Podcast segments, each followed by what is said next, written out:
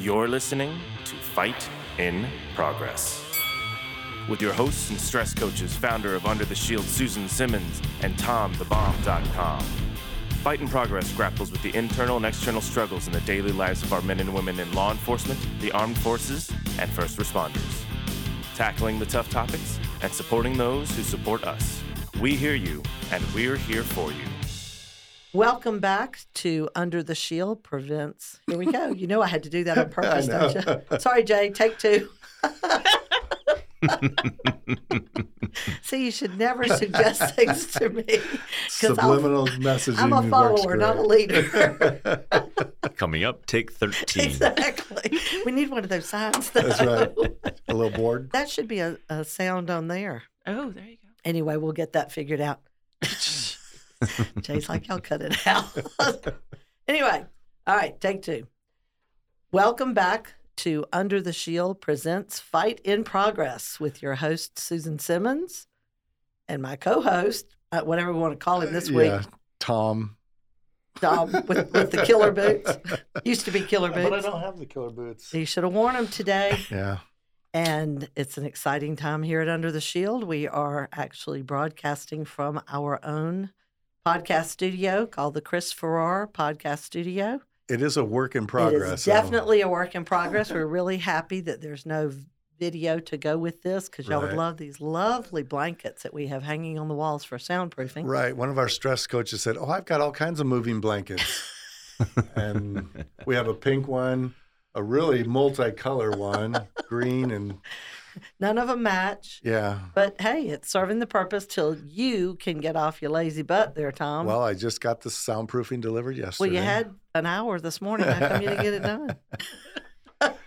but we are here in the the new office that is um, the home, one of our offices here of the podcast, and we're excited about it and hope that our dearly departed friend Chris Farrar would be very proud of of what we're doing here to try to honor him and uh, keep his memory alive. And his mother is now working for us also. Yeah. So uh, you'll be hearing from Linda on here again, I'm sure, at some point. We could always do pop ins, you know. We could absolutely. Now that we're Once we go live. yes, absolutely. But we have two guests with us, and uh, one is a mys- mystery lieutenant from an agency here in the Phoenix Valley area.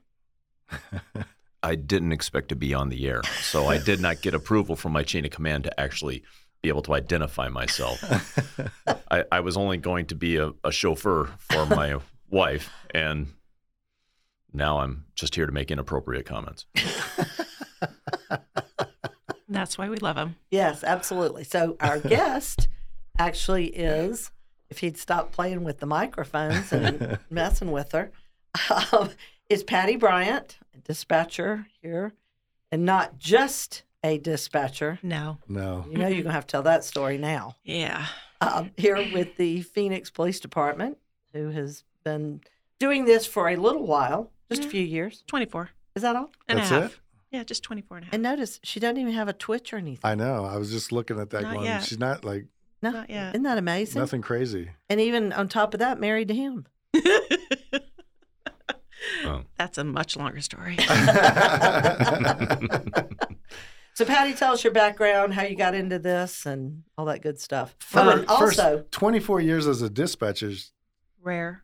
I know that's crazy already. I know. But I got to say, we actually have a couple dispatchers. One just recently retired, uh, 32 years? Wow. 33, something like that. Well, and we also left out she's one of our newest stress coaches. That's true. yes. And So- I am so blessed for that. Thank you. well, no, we're blessed to have Yeah. you. We'll Oh. put her butt to work. She just doesn't know yet. I got I, I got to say, you know, being part of the whole Glasser family and you bringing me into that, it was never a thought. And when she said about the counseling, the stress co- coach, I was so um, amped for that because dispatchers are overlooked. Absolutely. And so, yeah. Yeah, and we're actually going to be talking about another podcast that will be broadcast out of here um, sometime in the next few weeks. So there's just a little teaser there that's going to involve dispatchers as well. Nice. and uh, we'll have our own uh, Becky on here to talk about that sometime soon, I'm sure. So, Right. Nice. yeah, so fill us in on your background and how you wound up at the police department. Well, uh, the anonymous LT was in the academy, and during the academy, they mentioned if you know anybody who could do communications, customer service bases, um, invite them. And I was actually working for America West Airlines at the time As as a reservationist, cool. and uh, already had the customer service part down pat. Knew Right. that.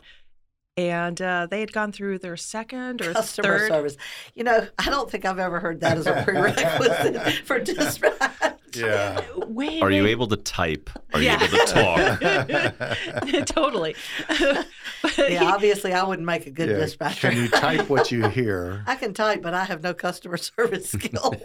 and I kind of like him because he's tr- taught me a lot of little tricks that's helped with dealing with unruly customers on the phone.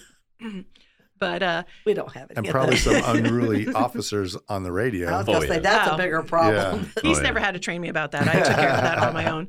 She puts me in my place on the radio I have. constantly. It's always fun. But uh, anyway, he uh, told me about them hiring at Phoenix PD, and uh, I was kind of hesitant because I didn't want to lose the flight benefits. Sure. And he's like, um, they're paying like double or triple what you're making right now. And I'm like, okay. Yeah. Sold. Wait a minute. Wait a minute. I'm seeing a new a new way to recruit dispatchers now. You need to Right. add flight benefits. Yes. Oh, totally. There totally. Forget the money. Just give us flight Right. Jump on. 100%. Yeah, but you still have to hire enough so that there's no forced mandatory overtime. Well, that's true because you, You never know. get to use the flight Right, benefit. yeah. Yeah. And after he said that, went into the training. The training at that time was one year as a 911 operator only. Mhm. If you didn't pass that, they let you go. Secondary was you had to be a dispatcher and train for that. And if you didn't make that, they cut you loose. Completely. They didn't even keep you for 911. No. No. Wow. No. Wow. Yeah. They but that lost. was in the days when you had a lot of people applying, I assume. There, I mean, we were fully staffed. We were Mhm. doing good, but they've kind of gone, excuse me, backwards to uh, that same motto of you got to be cost trained. If you don't make it, you're fired. they're, they're, that's what's killing them right now. Right. We could afford to lose anybody right No, now. Exactly. we can't. And sadly, it's hurting us. Sure. But they're, you know, it's 24 and a half years. I've seen the ups and downs. And we try as senior dispatchers, operators, to tell our management, we've gone through this, we've seen this, please stop. It hasn't words, worked leave in me the alone. past. Get the hell out. Leave me alone. Well, it, it's we're trying to help them. It hasn't worked in the past. Let's find a new route. And they're like, no. And again, they went back to the old thing. And Yeah, law enforcement's not real good about new stuff. No. No. Well, and I'm sure it's some commander or assistant chief that hasn't been, hasn't done the job, doesn't Yeah. understand that exactly. we've tried this and it doesn't work. Mhm. But it, it's kind of across the board. Uh, It it is, yeah. It- it- under the it's shields. numbers. Still considered new stuff, and we've been here 30 years. right? I should be old news by now. Yeah. Wow. Yeah. But it's it's one of those things that it's all about the numbers. Yes. That's all they're thinking. So Which they don't have. no, they don't. But we're hearing this everywhere. I know. Yeah. Yeah. exactly. It's really sad when you when you hear two good sized agencies in the valley actually talking about combining their communication center because they're both so short staffed. Right. You go, hmm, can't say I remember that happening Never. anywhere. And things are set up very differently in Alabama because most everything, I assume, is still the way it was 10 years ago. Um, most things are done through a 911 call center that they dispatch everything Mhm. city, county, fire, all of it. Right. Really? Yes. And it's been that way for quite a while. Yeah. Um, now, your major agencies are still going to have theirs, but all the smaller agencies and counties do it through a 911 center. Interesting. hmm Phoenix Fire Dispatch, they dispatch a lot of different agencies in the valley. Yeah, they do. Right. Glendale. Yeah, so it's all a Tempe, yeah. combined effort, and that seems to work pretty decent. Yeah. But Yeah. the number of calls that Phoenix takes, the police, and like say Tempe, Mhm. that would be rough to combine and Sure. dispatch. It- It's it's one of those that we were just talking about the other day after the storm that uh, when another agency has a fault in their system, Mhm. they all roll over to Phoenix. right. It's like the main thing. They all roll over to Phoenix. And there was years ago where at one point Mesa had an issue. Mhm. they were actually in our communications office Wow. fielding their calls. And then another one was Tempe had a fail mm-hmm. out, and they were at our office fielding calls. Did you have the space for them we made space. to move in? And, Yeah. Oh, yeah. We had a section that we we blocked out for them. Nice. This is Yeah. for the redheaded stepchildren. Oh, oh no. and y'all be quiet over there and don't bother the rest of them. it was it was more it, it, it's kind of this way they're like they tell us you guys have to be in this section they're going to be in this it's not like let's just play nice. Yeah, it's like you're going to be over here. We draw lines. Yeah. yeah, exactly. It's weird Do yeah. not cross this tape line. yeah uh, our training they have to have a couple of uh, desks so the new people can come out and play a little bit and check it out they're like these are going to be reserved for these new people it's like but that's where i used to sit Right. you know we we kind of have a little section of like, like where being a we'd like to sit in the church. I got my pew. Don't get in Exactly. You got your space you want to sit, and now you're being the redheaded stepchild going and sit over there. Why do I keep ending up in the corner? Nose You know, to the corner. you know that's a really good place for you, LT. Never even occurred to me, but you didn't want to sit with your back to the door, so Yeah. your choices were corners. Yeah. And, You and, took my seat, so and obviously you're probably gonna wind up in the corner more than once today, and in many ways before we're done. Before we're, it's all said and done, I assure you. So tell us about the hardest times in this job, well, and were you really prepared for it? during training, at least back when I was training, um, they warned you about calls that might be sensitive to personal things that you experienced. Um, the one that did, I had a cousin that passed away. He was 16 months old. He drowned. And uh, I had babysat him that summer and had just left. The next day after I left, he drowned. Hmm. So that's, I was only like 16 years old. but uh, my first drowning on a 911 call, that hit me hard. Sure. Yeah. So it, it's they always say children calls with children, elderly, you know, the sensitive, disabled. That always hits you. It does. Yep. That's that's always been one. Um, one call I had was, and you talk about six degrees separation. It, it was weird. I had this one call where a small child, the dad had put the baby. Well, I think it was a couple of, you know, maybe two years old. Uh, had been put to bed. He or she rolled over and went between the bed mattress and the wall. He went to go check on her because he was like, she doesn't sleep this long, and found her trapped and she wasn't breathing. So it got fire on the line. I got us going. It's a race between fire and PD who can get there first to do CPR. Depending on the call. and- Depending on the call. right. and God forbid that a police car or motorcycle passes a fire truck on the way to a hot call. They Oh, get I love really when they're the first. off. I love when they're the first ones there. Oh, jeez. it's it, like I said, it's a race. But uh, I I can't remember at that call who got there first, but we got there, and I, as a dispatcher or an, an operator, I should say you listen in case there are updates that you have to advise officers. So I had to listen to this man in his distress. I got done, and I went out to the patio and cried. Mhm. And a really good friend of mine, he came out and he was, you know, hugging me and saying, "It's going to be okay. You get these calls, but you overcome, Mhm. and it's the next step." I was like, "Okay, suck it up. Let's go. Next call." And you do. You just have Yeah. to shake it off and handle the next call and help the next citizen. So And how do you handle when she comes home? Does she bring the job home? our our shifts kind of uh, overlap, so we don't see each other when we come home from work. Um, That's a good thing. But uh, in the past, where she's come home really stressed out, uh, just letting her talk about her shift is usually the best way to get her Mm. to Yep. Relax, get through it. Um, I mean, usually we'll hold each other, uh, we'll talk in bed, and uh, just stroke her hair while she's lying there talking about what happened and getting her to relax. And next thing you know, she's asleep and drooling on my shoulder. love you. I have a visual here. but I'm happy to hear you don't try to fix it right. because you are a trained problem solver, also, just like she is. Everybody in the first responder world. Oh, wait a minute. He's an LT. But you weren't an LT back then. Not. I keep forgetting you ain't real police.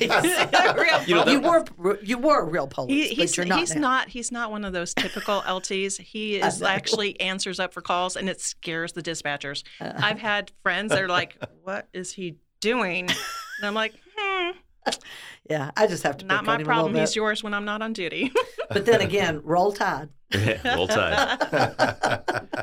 So I do have to say it, it is something that I actually kind of le- not so much learned, but just adapted to because um, being the typical fixer uh, when problems when people start talking about their problems, I have in the past always tried to give them options or ideas, and Yes. I've tried to help them fix things, and I've over the years just realized that sometimes people just need to vent and just being there listening and letting them go through the emotion helps them mm-hmm. get rid of that emotion. Right. You see why he's going to be our next stress coach. right. Yeah. he may not know it, but it will happen. but it, but it's true though. I mean, when she's talking about a bad day at work, you really can't fix that problem. No, No. you can't. Mm-hmm. Right. I But mean, there's it- no fixes that I could say, hey, well, just do this. you Right. know? I gotta say though, when we both started, I mean, eight personalities.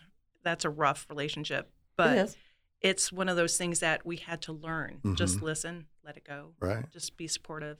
But before, we were trying to fix each other's problems. we were And then trying he had to learn you were always right. We're, It's al- simple. we're almost there. It's simple. Almost. It really is, LT. It's it's very simple. She's I'm hoping. I'm hoping when we hit Yes, 30 ma'am. years, it might actually happen. But we're still. Yeah, there's hope for him. Yeah. There really is. Even though we always say what we say here about men. yeah. Well, you know, it started at the altar, right? I'll alter him. Absolutely. That's exactly right. That's right. That's it. yes. That's it. We set, we set these things up for failure. And I can't wait to tell the bride and groom that this weekend when I am going to Florida to officiate another Phoenix wedding. Yes, audience, these mm-hmm. crazy Phoenix police officers actually have me officiate their weddings. Yeah. What is with that? I don't know. Y'all are nuts, but I'm just telling you. I picked up three at one, and I was like, "Are you kidding me? You just witnessed this, and right. you, And you want, you're asking for this? we would have you do ours, but his dad did ours, so. well, we could, y'all could do a renewal. We can always do renewals. just Unless don't make me go all the way across country to do it, please. Well, I was going to say if you're on the cruise with us in next May, we're doing an Well, Alaskan cruise. Yeah, just saying, Alaskan cruise for our 30th. What happens if we change our mind what is the during the renewal? renewal? Does it like cancel everything out? Cancels it all out. Seriously. he said he was here to make inappropriate comments. There's a very good reason why there's no video in here. oh, two of the cameras are Yeah. flashing. I noticed. I'm like, The look I'm giving him Well, right I now. wondered man. about that earlier, but yeah, okay, whatever. so anyway, um, let's talk about when you and I first met. Oh, There was a lifetime experience. Okay. Thank you for the Kleenex. Um, uh, was uh, Police Week, and uh, we'd gone back for Dave Glasser's memorial, part of the Police Week. It was a whole squad. Um, back in the day, dispatchers were not invited, overlooked, ignored, and they actually started stepping up and uh, including dispatchers in the critical incidents. But um, with me particularly, I knew literally a lot of the squad members.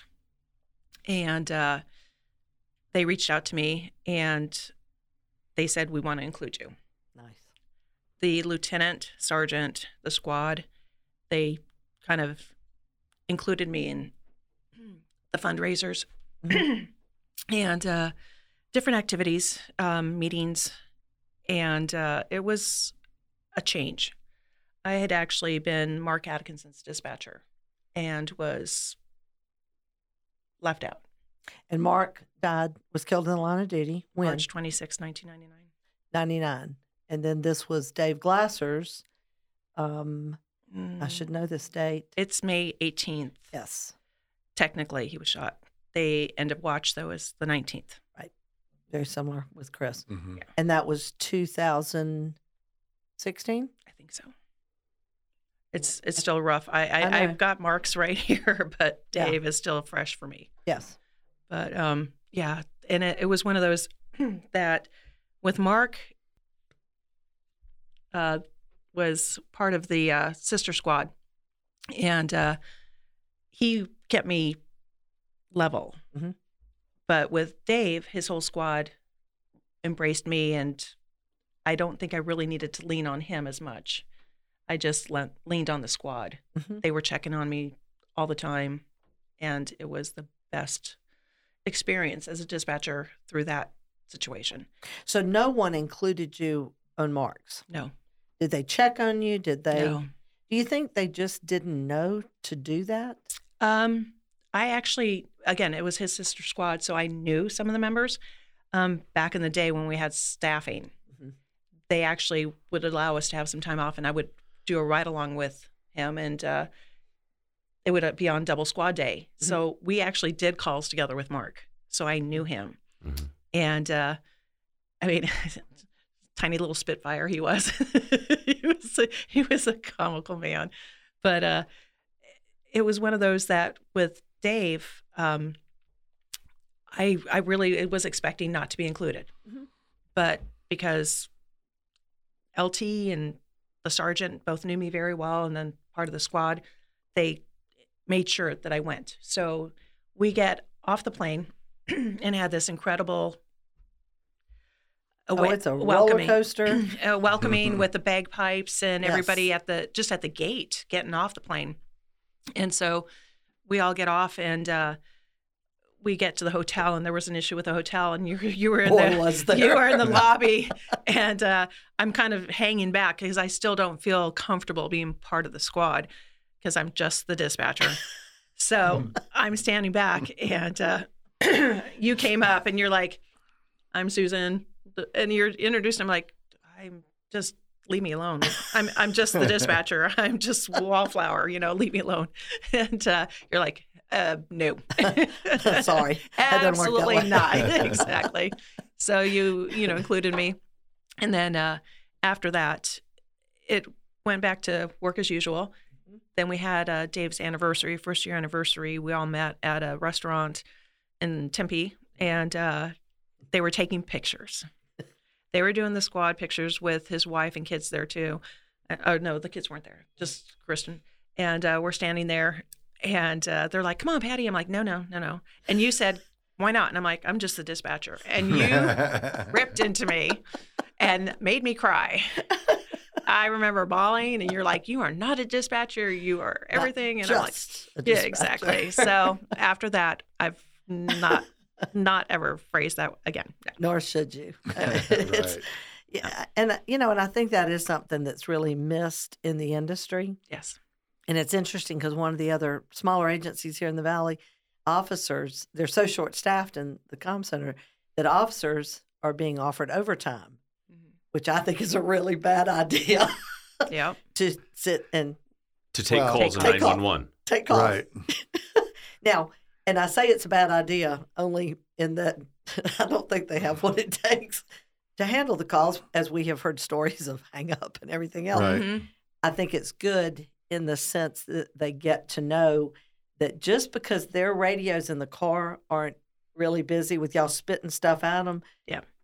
y'all are not sitting up there knitting, watching Right. soap operas, baking Right. cookies, or whatever it is they think you're doing. Right. You're up there fielding Yeah. a lot of the calls so they don't have to go do Mhm. the crazy, stupid, silly stuff they shouldn't be doing, truthfully. And the number of calls they get from just completely insane people. Yes. Right. That Ah. sometimes they are having a mental crisis Mhm. and Yes. they call with some absolute nonsense that they have to deal with. And the other calls where it is just the venom coming from the, the part of our society that hates the police department. And so they call 911 Yeah. in order to curse Sure. at the 911 operators and tell them how horrible people they are. Right. Oh, the and, names were and called. they have to they have to deal with this vitriol and uh, aggression towards them constantly, and they don't have any out No, a- any out of it. They, can't they say F you and hang up the phone. Right. It's a recorded line, Yeah. right? Exactly.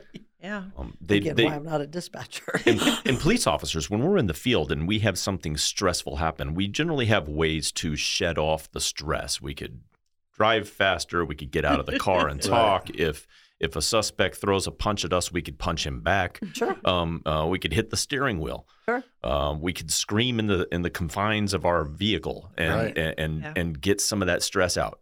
Dispatchers can't do that No. because they're they're stuck at a computer with a keyboard, a mouse, and a recorded line. So all they have to do is just and let it supervisors. Everything's And monitored. constantly Right. come down on them. Yeah. No, I, I I'm just telling you. I mean, I couldn't be a cop because I just shoot people. Um, seriously. Next call. What do you want me to do now? What you got now? Oh yeah. this problem solved.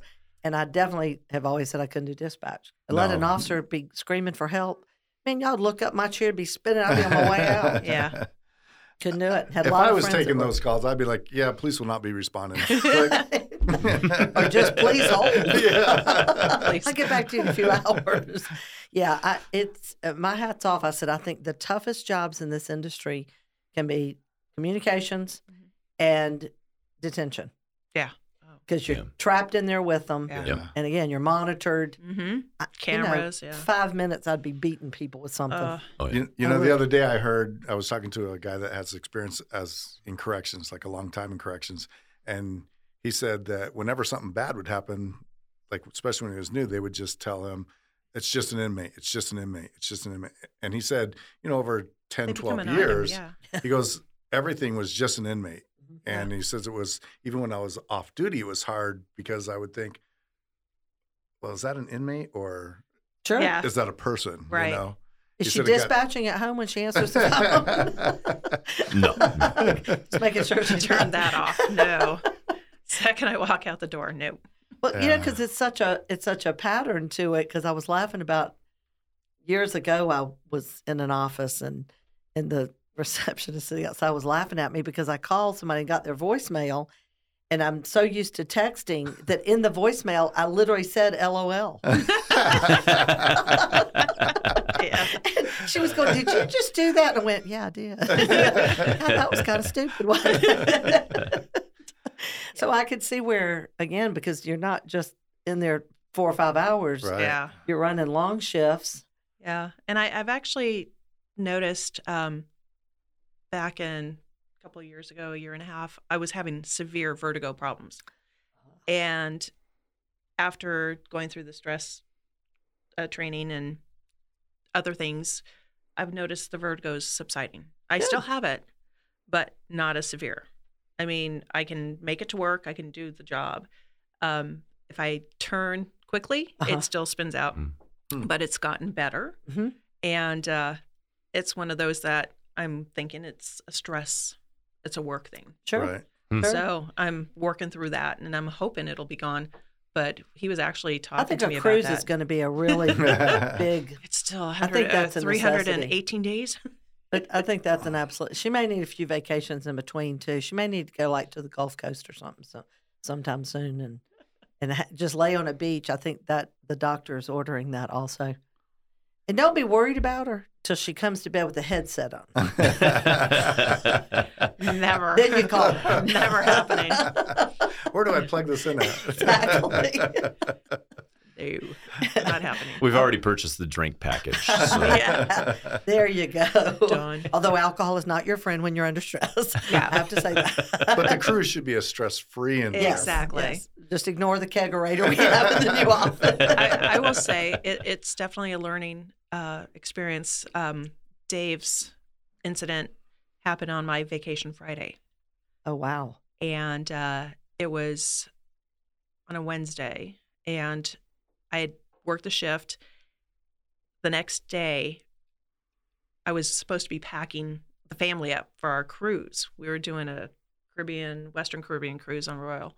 And I remember freaking out, thinking, I'm not going to be there for the last call. I was not going to be able to do his last call. And I had a mindset that I wanted this one operator to do it. When it all went south, it was literally the epitome of what could happen in the worst moment. I put out the all call, and unfortunately, the I was on a chase uh, tactical emergency channel, and the regular frequency dispatcher, one of the officers had not switched his radio to my channel during the whole thing. So when it happened, they're shooting. He had his home radio and cleared on them, saying they've had you know the numbers, and I ha- I was already trying to put it out, and I old school back in the day we would yell, "I'm going all call." So I had yelled, "I'm going all call," and we're literally sitting as close as you and I and the rest of us are that close, and she never heard me Yep. say it because she had it going out on her air, so she was tunnel vision. So You might want to paint some background for it because a lot of people don't understand what you're saying when you say all call and and channels well, and things like call, that. yeah. Um, Um, Phoenix Police Department has different precincts that will work off of different uh, radio frequencies. Okay. And then they have the chase frequencies that work with the emergency traffic, the crimes in progress, um, the ones where officers are having to respond to uh, emergency calls for service, whereas the regular frequency is just officers that are on patrol. They might do traffic stops. They might be going on uh, uh, non emergent calls, which would be uh, suspects are in custody, um, shoplifting, uh, things that are just not as much of a, a priority that don't take up as much radio traffic. So they have two different frequencies that they're working on, but officers on this one call were all Happened to supposed to be be on the chase frequency, thing, yeah. but they had one officer that is portable radio. Mhm. He hadn't switched that over, so he was still on their home, home frequency. yeah. So when the incident happened, um, and they start putting out the uh, radio call code numbers. for officer down, Mhm. um, he did it on one frequency, uh, while Patty was working it on another frequency on the chase frequency. Right. So now you have two Dispatchers. dispatchers that are trying to put out uh, not just a precinct wide uh, emergency call, Yeah. they're going citywide Everywhere. saying that Right. we have an officer down. Yeah. Well, So- actually, at that point, it was just an officer involved shooting. It was just they were shooting. So that was the the first original code, and then when unfortunately we both picked up to go citywide, it apparently locked the radio channel, from what I'm understanding, the Oh, radios. wow. And uh, as she starts putting it out, I heard underneath on my channel the guy saying "officer down," the the code for that officer injured down. So I turned to her and I said, "Get off my air," and not such nice language. Um, it's a officer injured, officer involved, and so she she actually said, "Units responding, switch over to my channel." So they were able to everybody switch over. What happened was, I guess it locked up the radio system. So think about from the perspective of uh, the officers and the and the sergeants and lieutenants. Everybody hears um, flipping a channel. officer officer down. Everybody switches over to, and in this case, it would be ADEC four, Charlie ADEC eight. I was Charlie eight. but she said for everybody to go to ADEC 8. So every officer in the precinct in the city switched over to ADEC 8, and then they said, oh, no, go to Charlie Deck 8.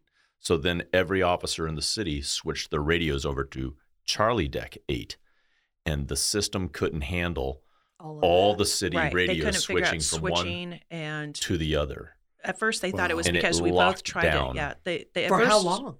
Two minutes. Two minutes. wow. So Are uh, you on duty? I was on duty He in another precinct, and I and I know my wife's voice, and I hear her put it out, and then everybody in my station Mm-hmm. We're switched over as yeah. well, and it was dead air, and you minutes. could. That had to be like Man. two hours. Oh, imagine imagine the worst day in your life as a dispatcher. And I'm I'm not I'm sorry, don't mean don't mean to speak for you, but sure you did. No. but Go ahead. the- imagine imagine the worst day Yeah. uh, for a dispatcher. Yep. Um, officers under her watch Somebody's hurt. Yep. Yeah. are they and I don't know her the extent to of the injuries. coordinate their call for service. Sure. They expect her to be able to listen and get her the resources she needs. And one of them now is down. Now, imagine that happening and you lose all radio control. You yeah. lose all communication. The absolute sense of helplessness Sure. Man. that Sure. she had to go and for through. an alpha, no. So Could the other officers talk it? Could No. anybody talk at all? No, the it radio system But shut thing down is, and it, it was Wow. not just my channel. It knocked the city's radios for two minutes. And is it designed to do that for just two minutes, or you were just it so you didn't know how long it was going to be down? we no, didn't know what had we happened. had no idea. the system had actually shut down Yeah. and rebooted, and so it had to go through the whole The reboot whole process, process. yeah. Right. And what was worse what was worse was that on our monitor there's a, a point where you can actually see the unit that's clearing or the officer's name if it's their portable unit. So I could see them all clearing. And I'm still going, anybody here? It's it's like, can you hear me now? Hello. I I was like, hello. And I could see them all trying to clear. And it was just my anxiety was going Sure. up and Oh, up and up every time I saw somebody pushing because I don't know if it's more information about Right. Dave or, or somebody uh, else. somebody else yeah. heard. Yeah. Right. So I was losing it. But um, when I had yelled that I was going all call, uh, way over on the 911 side, a cross trained employee, she's like running back over to me and she passes the supervisor. She's like, Where do you need me? And they're like, Go scribe for Patty. And so she had a pad of paper and she was scribing. And thank God she did because the radios were gone. So she's ready and I'm like setting up for the critical incident scenario. It's going to be command, staging, media, because you know they're going to be there. Right. So you're getting prepped. And then radio came on. And the first one I saw, because I kept looking at the push talk to see every person pushing their mm-hmm. radios. And the first one was a really good friend of ours that was in his academy class, um, the Anonymous LT's academy class that we know very well. And it only partially came in as transmission. And I thought he asked, Can you hear me? And I said, I copy you. And he goes, No. What's the location? And I was like, okay. So Well, hello to you Yeah. too. yeah, so I Welcome reiterated. back. Yeah, so I reiterated the uh, location, what was going on, and so units were going. And as soon as I got done with him, I cleared the guys that were on the scene. I'm like, where do you need fire? What are the injuries? What's going on? So that we could get going. Right.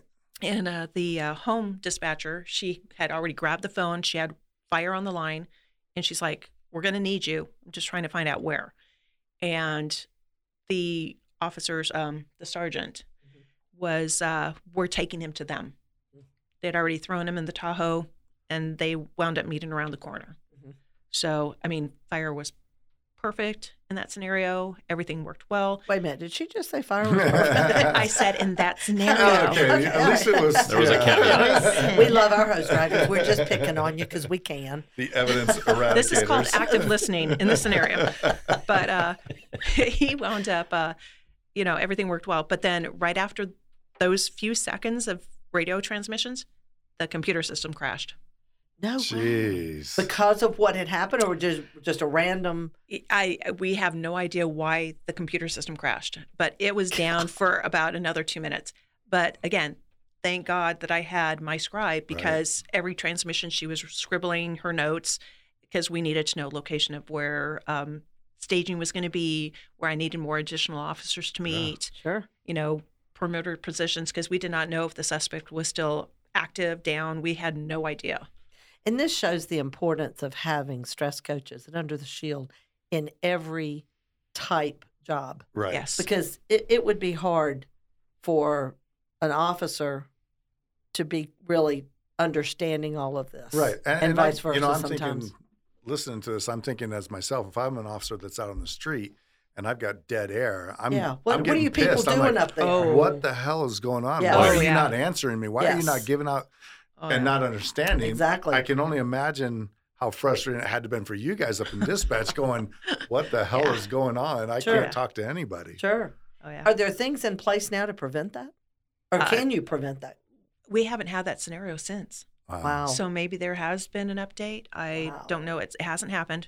Knock on wood. Right. Plastic, whatever this. is. Oh, it's wood. It's wood. I But yeah, drilled he through it. drilled right through it. So thank God. Brand new table. Absolutely. Well, let's try so much it here. you, think we, you think we could return this now Uh, for another one? The warranty might be off now.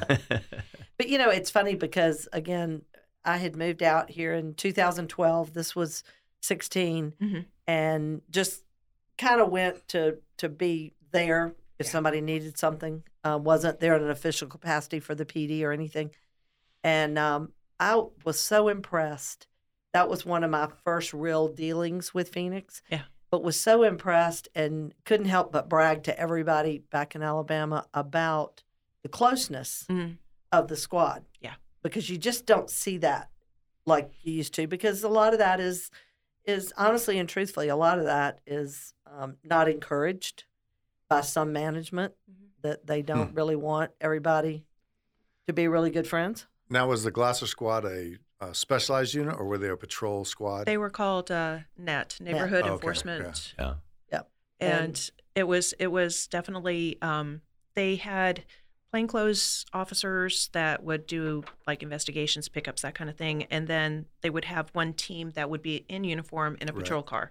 So if they picked up a suspect, they would take him over in uniform patrol car, and uh, uh, I think Yeah, we had James Burdone talking. I think Bird was saying that about- he was supposed to do it and toss the keys to Dave, Right. and he felt that. Um, yeah, because he the had regret. rifle balls or something Yeah. that day, Right. Yeah. and uh, yeah, he was on talking about it. And but you know, y'all are still a, a tight knit group, even though you're all now in different Yes. areas and stuff. It's still cool to to see um, on the anniversary, Mhm. especially uh, or around that time. And you know, one of the biggest honors for me was just to have been accepted.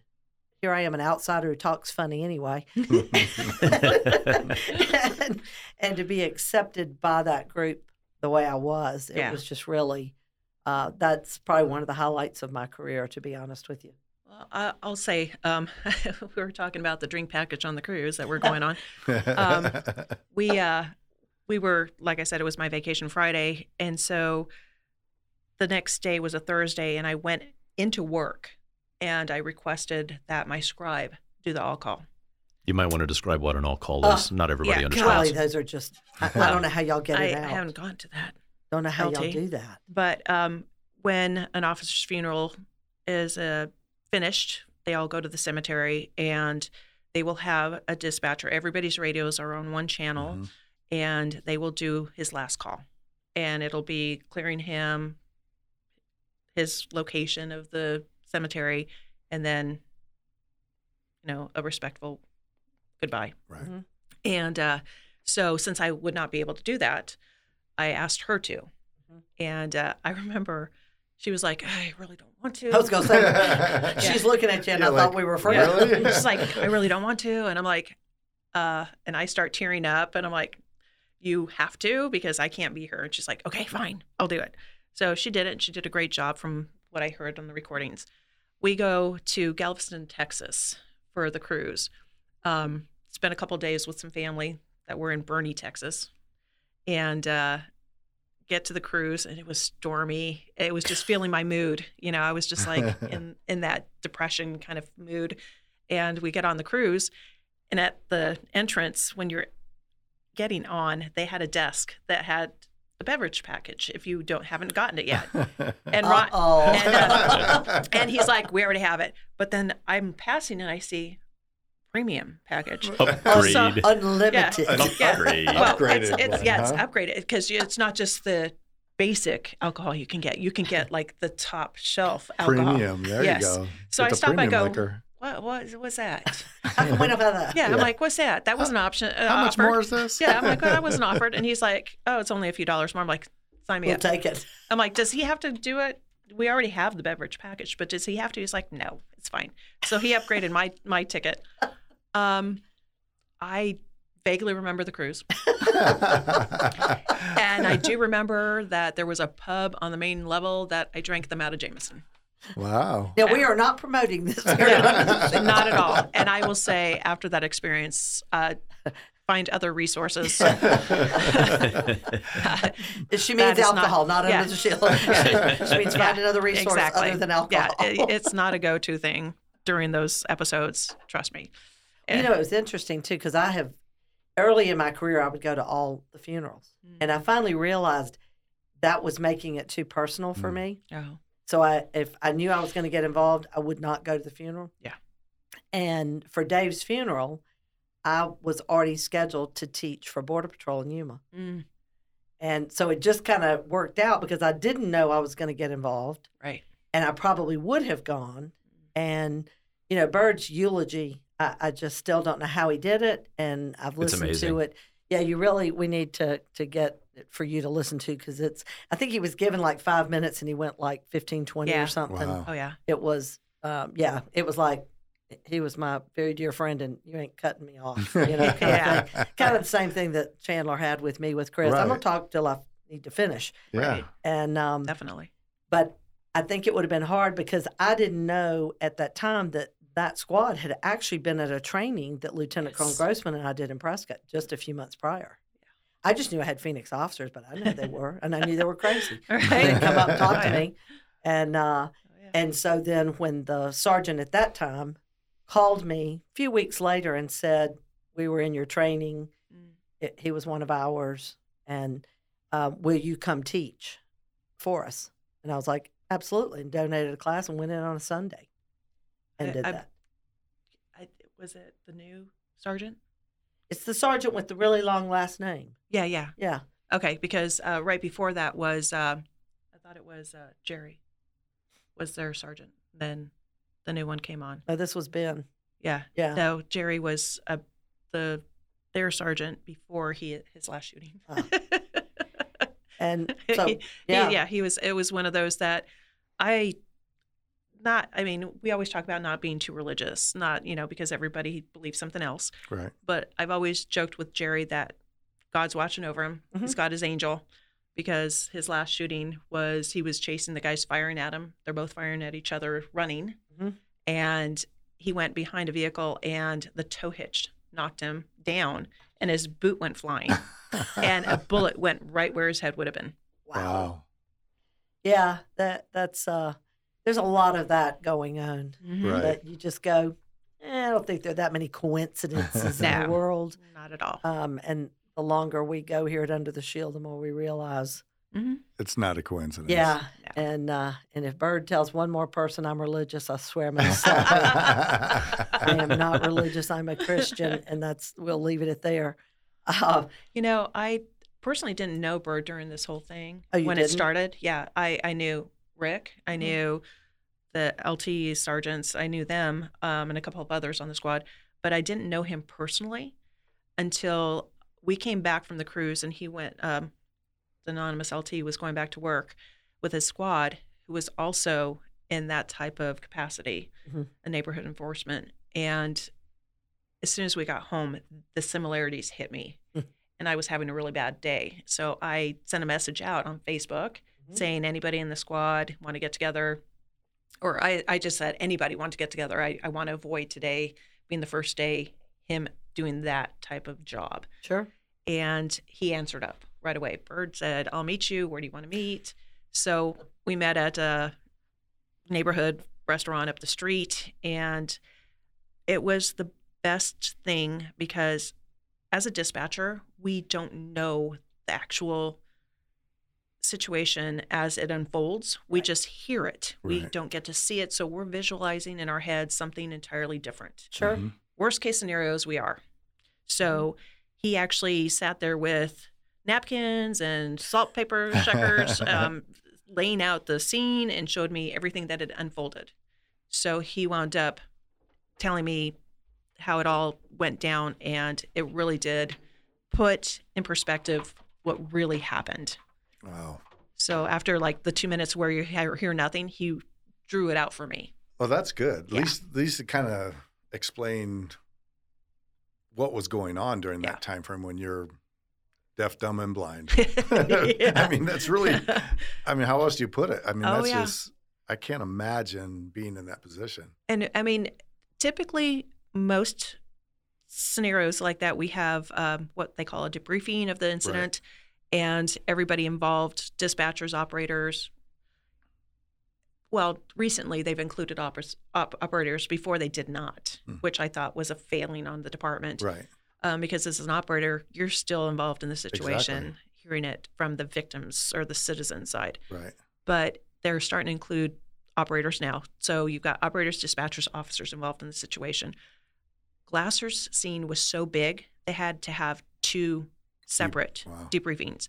which I think was a failing on the department side because you only get to hear who's there in the room. Right. You don't get to hear the whole thing. Yeah, if you're not at both, then you're missing half of the details. Exactly.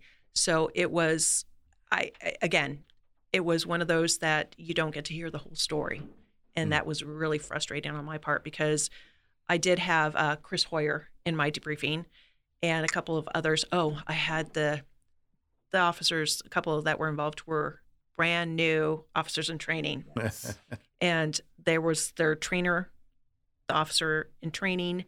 There was at least a couple of them in my debrief, along with Chris Hoyer and um, my best friend, Michelle Williamson. Um, she was actually the first dispatcher. I relieved her, so when the call came in, she set the whole thing up, and I laughed saying this was the perfect call because every she had every officer's location, what coverage they were doing. It was a dispatcher's dream Until. because when you have things hitting the fan, um, it's one of those that you're just We're not restricted. okay. When shit hits when the fan. shit hits the fan, Yes. um, it's one of those that you're just playing catch up. right. But this, I knew where my guys were. I knew who was undercover, mar- unmarked cars. I knew all this. So I was like, thanks. I plug in. I'm like, have a nice night. She leaves. And literally five minutes later, All hell breaks loose. Yeah. Yeah. Wow. it just went south. And, uh, and that when we were talking about he was on duty that day, the anonymous LT, when he was on duty, um, he he already knew how the department had treated me with Marc. Mhm. So hours into it, things are calming down.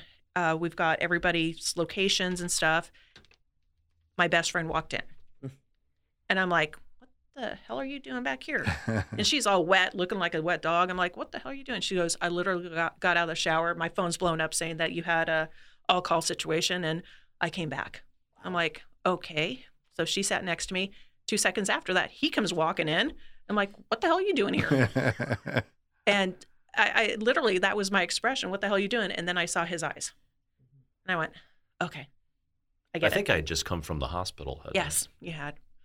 And it was like, okay, I get it. So business as usual, even though I knew by his look Sure. that he'd passed. But um, yeah, so it, it was like a- a total shit show because they didn't know where they were transporting Sure. Dave, what hospital. Well, they, They couldn't had- find his wife. We, Yeah. Bird went through all of that. The Oh my gosh. records had not been updated. She had changed schools and Yep. putting helicopters down to pick her up and get Yep. her where she needed to go. And Yep. it, you know, and the the sad part about some of that is, is I'm not sure that, and I and I don't just mean your police department. I'm talking about in general around the country. I don't think we learn from those things where families are involved, hmm right. and you know, it's it's just one of those things that won't happen again. Oh yeah, it will. It'll It's, happen. it's again the human element. and and we don't encourage people to update records. You know, I, we had several in Alabama line of duty deaths where the guys have been divorced for a long time and had never updated. Oh, and yeah. their exes Yeah. were getting the life insurance and stuff. Yeah. Mhm. And you know, the other thing is too is when when my ex first got on with DEA, one of the things that they did that really impressed me, I assume they still do it, but those emergency contact forms, they were sent home to me to fill out. And he was like. "Why are you filling this out?" And I said, "Because your ass ain't gonna be around to be notified. Right. I'm kind of the one's gonna get that call." And it was so nice in that, especially once I started under the shield, hmm I knew who was coming to my door. Yeah. He knew he was my contact. So every unmarked or marked unit that rolled up, I didn't have to panic. Yeah. And I told him, I said, don't drop by for coffee. and on the day you'll be met with something. I can't guarantee Yeah. what it is. And um, but it also made me feel like uh, somebody cared. Yeah. What I thought. Right. And you know, I listed who should come tell me. I listed who could pick up the kids. Mm-hmm. That was on their forms at school. You know, that kind of stuff needs to be done and then updated. Oh yeah. And I just don't Yeah. know that they. It's the updating part that It, it really falls is. Yeah, that yeah. does. And again, if it would be to the wife or the spouse, it we will get it updated. The officers may not, Right. but we'll Right. get it updated. Yeah. And that's just something we have pushed in training. I've actually had some agencies change theirs to where it does go to the wife, nice. and that's where it should be. And you know, I wanted to ask you too, though, not going to the funeral. Do you feel like you missed some closure, or Um, the closure came when Bird sat down with you and actually went through what happened that day? I think it was really when I, I met Bird um, to have that discussion. Unfortunately, when you're on a cruise, your phone doesn't work, which was probably a blessing in my case, yeah. even though I was drinking the premium package away. But um, You didn't need to be on the phone. Yeah, exactly. Yeah. but when we got into port, my phone was blowing up. People were calling and texting and sending me links to the funeral. oh, of course. And if I had the list of those people, I'd probably go out and beat them. But um, it was one of those things that I actually sat down and was watching and bawling. And he came into the room because you have to go out, put your bags at the door, and do stuff. So when he came in, he sees me a wet mess, and he's like, "Put your phone away. Just Don't it make away." me take it from Yeah, you. he's like, he goes, why would you be doing that? I'm like, because I missed it. I just missed it. He's like, eh, you don't need to see it right now. And I'm like, but it did help seeing it sure, because during the cruise, I knew I was missing. sure. So seeing it, it kind of was like, okay, next step was the conversation with Bird. That really helped. And I think that's the message here. Officers need to uh, realize y'all go into critical incidents, you go to the next call. Mm-hmm. But at some point, some of them, you really need to make sure that you are updating Yeah. the dispatchers. Yeah. Just, just give them some closure. And that's that's one thing that I really have found that it's only individual officers, sergeants, lieutenants that take the time to Mhm. let them know. I had a suicide in Ahwatukee that the sergeant came and actually came to the room, our communications, to let me know what had happened. As you know, this is 22 years in, I already Right. kind of knew what was going on, and I knew from the radio traffic that uh, conversations that what had happened. But he took the time and sat with me and it's like, this is what was going on. And like, okay, I got it. I Yeah. appreciate it. It really impressed me that he did that. Yeah, I mean, and that's that's great because it gives you the closure, Yeah. and you can at least then process that column and, and get rid of it in your own mind, you know. But uh, the bad thing is, is I know you. I didn't spend a lot of time in patrol because I went to, into traffic early Mhm. and just stayed there forever because you know they paid me to ride a motorcycle. I mean, come on. But I, I never really thought about that, especially those first few years Mhm. um, of going on all the different crazy calls and stuff. Yeah. Um, I never thought about well, dispatch doesn't know what's going on. Right. You know, I learned that later as I got to, you know, become friends with some of the dispatchers and be like, mm, I'll call up there and say, hey, hey, just so you know, this is what's this is the outcome here. Right. And sadly, uh, unless uh, dispatchers reach out to the officer Right. and try to prod them into letting them know, um, they don't. But what's worse is that the department looks at, or well, our our uh, personal department communications looks at that as um, uh, not good messages that they aren't supposed to be asking. They Hmm. need to mind their own business, Right. do the job, and don't delve into too much.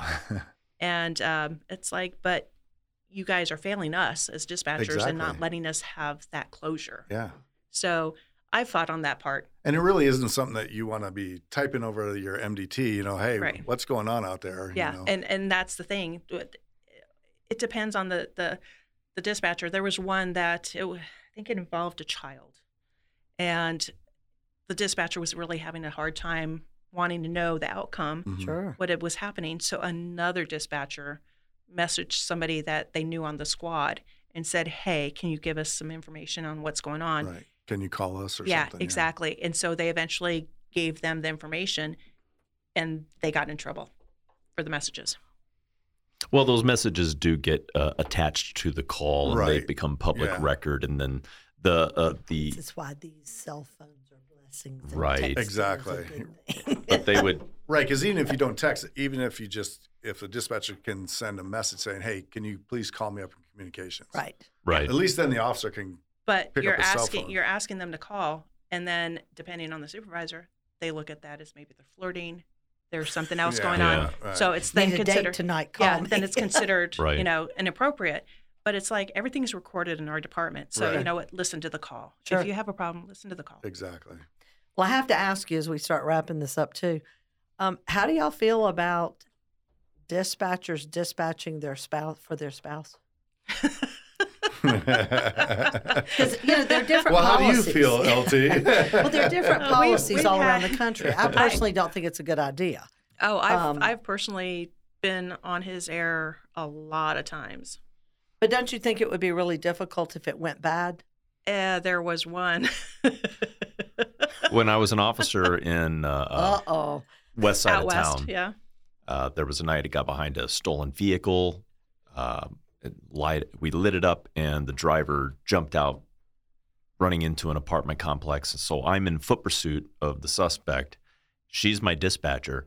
I chased him through three apartment complexes because he was jumping walls, and I used to be able to jump walls. Back in the day. and, and chased him all the way, tackled him right as we get to uh, Thomas Road, which is a, a major, Major. road in, Right. in Phoenix, and struggling with him as traffic is coming towards us. So I have to pull him. Major traffic. Yeah. Pull him out of the roadway, throw him out of the roadway, and then jump on him again before he could run away. Um, and then my my backup officers get there, and uh, you know, on scene you have the adrenaline. Right. Um, yeah. uh, you're out of breath, you're running, uh, you're f- struggling, fighting with somebody who doesn't want to go to jail. And then your other officers get there, help you take him into custody. So high fives all around. Everybody's doing great. And then you hear the voice of the dispatcher asking calmly, Are there any injuries to officers or suspects? Okay, it's Do my need voice, not him doing that. Yeah. And and and I know it's my wife asking me, "Are you hurt?" And I, and my response is, "Oh, I'm okay, babe. Thanks." See, I'm picturing you running over and jumping these walls, going, "I'm good, babe. I'm good. We're going over there." So I had a brand new sergeant um, at that time, Yeah. and I had a lieutenant that I had had some run-ins with. And when he hears me clear on the radio to the dispatcher, "I'm okay, babe. Thanks." He And I comes went over big. And I, I caught it. And back then, you could actually step on the officers' radios. So I was like, okay, next call. Let's go. you know, I'm trying to act like everything's normal because I, I caught that. the babe. I caught the babe. HR's calling. Exactly. well, my sergeant comes up and he's. I thought I did a great job. I, I chased the guy, I caught the Caught guy, him, and nobody yeah. got hurt. And Yeah. my sergeant comes up and he goes, "Hey, uh, we had an issue with uh, uh, your call." He goes, "You did a good job. You were uh, clear communication." But- Uh, But and I'm okay, babe. yeah, and he goes, "But we have uh, kind of something that violates radio policy." And I'm EEOC thinking, "Oh, did I complaint, drop the f bomb on the air?" and, and he goes, "No, um, you called the dispatcher babe." Well, at least it wasn't a guy. then I'd have a problem. Yeah. and and he he thought he was going to have to do an investigation Yeah. for uh, violating EEO. EEOs. Um, Yeah. Sure. and I I go, oh, I called the dispatcher, babe, and he goes, yeah. And I'm like, oh, it's okay, it's my wife. He goes, what? I go, the dispatcher. It's, that's my wife. And he goes, oh, thank God. okay. So so he goes over and explains to the lieutenant who was was actually wanting me to be under investigation that, that it was just my wife. And the lieutenant just pivoted, turned around, and walked away. Didn't say a thing. The fun days before body cams. Exactly. Oh, yeah. Yeah. That's funny. I got. I'm okay, babe. Yeah. That one still goes out. Every now and then people talk about it. Shame you're not still on the job there. That's something you could try. Uh, I don't know who I'd be calling babe though. Yeah. Whoever you wanted to, right, right as you retire.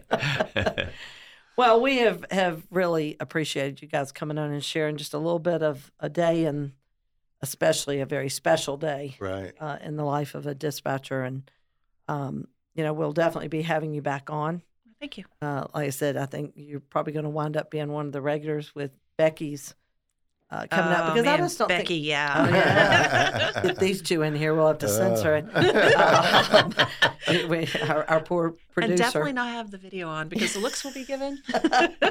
but it's going to be, you know, I, I just don't think there's enough time devoted to what goes on with dispatchers right. yeah. and all the stuff that, you know, the threats, you know, I've heard of them, people calling in saying, you know, I'm going to come burn your house down. See me, I'd go, okay, I'm looking up the chief's address. Here's my address. Please come on.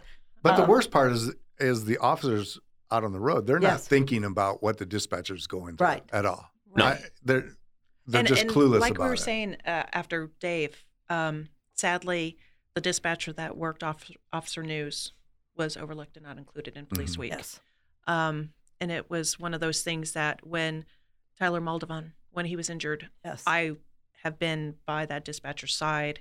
We text, we Right. keep in communication because I'm not going to let her hang. right.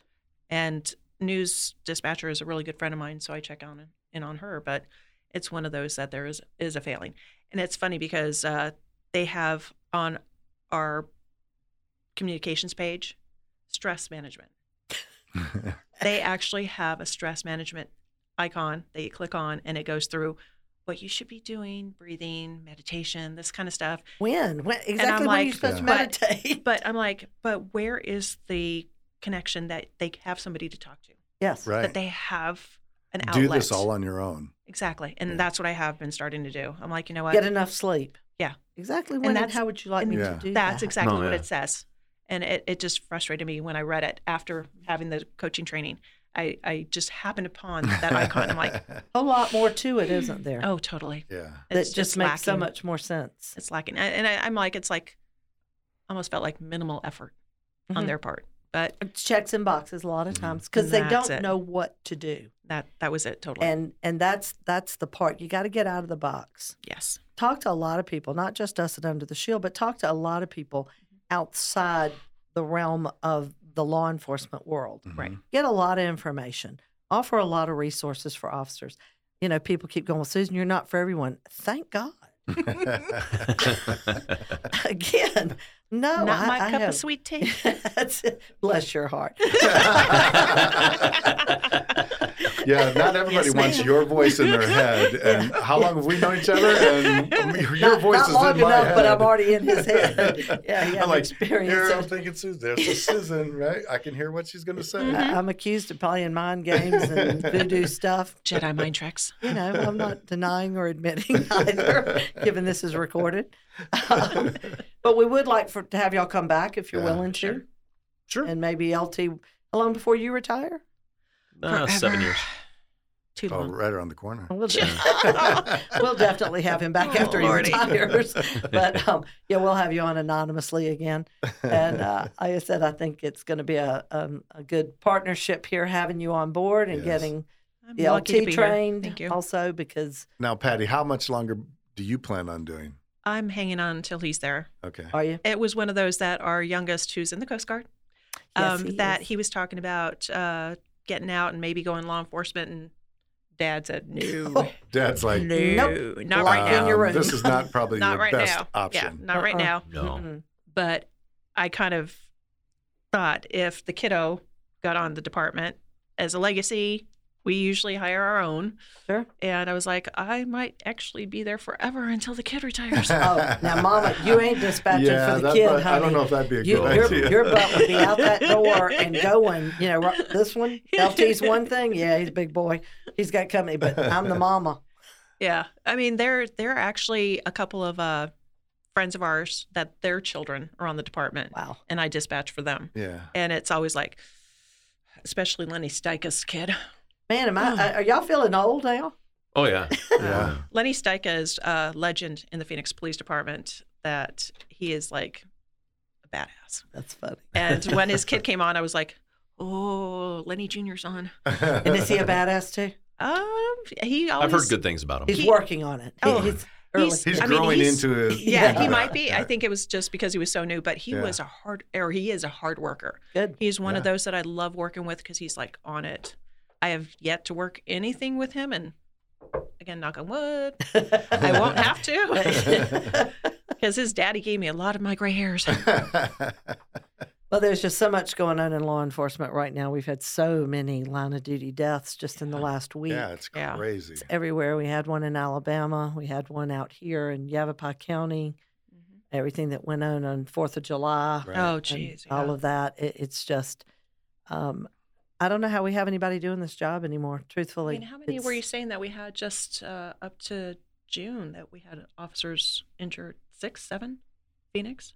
Oh, I forgot. I think we've had a total of eleven officers shot the, since uh, December. Yeah, Um, and That's just it- it's amazing that we haven't had any fatalities. Exactly. Right. Exactly. Um, uh, it, I can't really say much more about it. yeah. No. It's, it's, it's, and and the sad part is, is I don't think it's getting any better um, No. anytime soon. No. And that's why we've got to make sure we're keeping our law enforcement, first responders, and their families in our prayers. Yes. Um, and remember, we're here 24 7. Uh, you can call our toll free number, 855 889 2348. Uh, We keep everything anonymous. We don't even have your phone number. If you call and hit extension one, you can. Why are you laughing at me? Because just the other day, I think it was yesterday or maybe even this morning, I was like, I don't know how you keep these things straight. Who's doing what when you talk to these people? Because now I'm, I get a text from somebody. I'm like, hmm. What were they? Were they a dispatcher? Were they an See how safe it is? officer? Um, what was the deal? What did I we just talk call them all about? Hun. Oh, and that means I ain't got a clue who you are anyway. so Yeah. it now, in the South, do guys say Hun? Sure. Okay, good. So I can start using that. Sure. Babe, you can use guy to Hun. guy. I'm Yeah, you sure can use about- whatever, but Uh, yeah. You can probably dude, do bud. What's up, dude? Hey. How about brother? Yeah, that, there you that go. goes. That's good. Yeah, Yep. I think brother, sister. Yeah, Sure, Yeah. either Okay. one. But All right. but call us. Uh, again, we don't have your phone number. If you hit extension one, 855 889 2348. My personal cell is 334 324 3570. I don't know why I call it my personal cell because it's kind of my 24 7 cell that's Exactly. business because I work 24 7. So I Right. need to leave It's more like of there. the cell number that you can reach me The at. cell number you can reach me at. Yeah, I don't have personal. There You can send personal. inappropriate memes to that number. Absolutely. Abs- just don't text me hi. Hi. Tell me what you want. I ain't got time for this. Hi. Hi. How are you? I'm good. How are you? What the hell do you want? just send it all in one text. That's right. Because I got to move to the next one. And Tom's Yeah, my, cell number. my cell phone number that you can reach me on is 480-861-6574. And I won't remember your name even if you tell it to me because like Susan, she's had she has dementia, she I says. I I've had a traumatic brain injury Yeah, and that's see, my aren't we excuse. a pair? aren't we a happy couple? and if you would like to talk to Patty, if you're a dispatcher, she's again one of our stress coaches. Yeah. Reach out to any of those numbers, and we will get you connected with her. I'm here. That you can talk to her, and um, again, she knows the crazy schedules. We don't work nine to five Monday through Friday around here. We, We're here all. And if you're married to a spouse that you can't deal Yes. with, I'm so there for you. Yeah. Oh, Patty and I'll both take that on. Absolutely, we'll do that one together. Or you're missing, or you're missing your military child. I'm there for you That too. too, absolutely. And if you're cover- married to one and you're having a hard time with your spouse, I can help you there too. and I'm just going to go on vacation. I'm, I'm going to go take a cruise. There you I wouldn't know what to do if I got on one. Um, but anyway, we again we've enjoyed having you guys here. It's Thank an you. honor Yeah. to have you here. We'll have you back. and thanks, Anonymous LT, for sitting Yes, in at the last minute. Not, not even being prepared. Thrown into the telling mist. you. But doesn't he have that radio? He does voice? have a good radio Oh, voice. Yeah, yeah, We're well, definitely going to have to yeah, use him we are. as an intro or something. Absolutely. something. So look forward to the future LT's voice. I give good radio. That's my line. Whatever. But he can also sing, so maybe next time. We'll have him sing too. Yeah, there you go. We'll have him do the Do you play the guitar or hmm, No, Piano? just He can be our no TikTok voice. video. there you go. But everyone, please stay safe out there. And we thank you again for your sacrifices and your service, especially families. That's a group that is rarely, if ever, recognized for the sacrifices that they make. And um, reach out to us, and we hope you'll come back next week. Right. Um, and seriously, a- if you're struggling, Yes. please reach out to somebody. Even, 24/7. even if you're not reaching out to us, absolutely. reach out to somebody. Yes, I mean, absolutely. but we're always here for you. You can always call us. And yeah, we're not a referral Right. source. We handle it. Exactly. 30 years of experience, plus a lot of stress coaches on board now. Yes. So reach out and um, stay tuned. Next week we do. Do we know who our guest is next week? Sometimes we do. Sometimes we I'm don't. not. I think I do, but I'm not 100. percent That's that traumatic brain injury. How I got to check with my wife, the boss. she's she's the one who's running She's the podcast this stuff for scheduling right yes. now. So Yes, but come back and visit us next week. Refer your, your friends. Please listen on Apple or Spotify, yes, and uh, we will hope to have you back here next week. We love you guys. Thank you. God bless you, your families, and this great nation that we live in.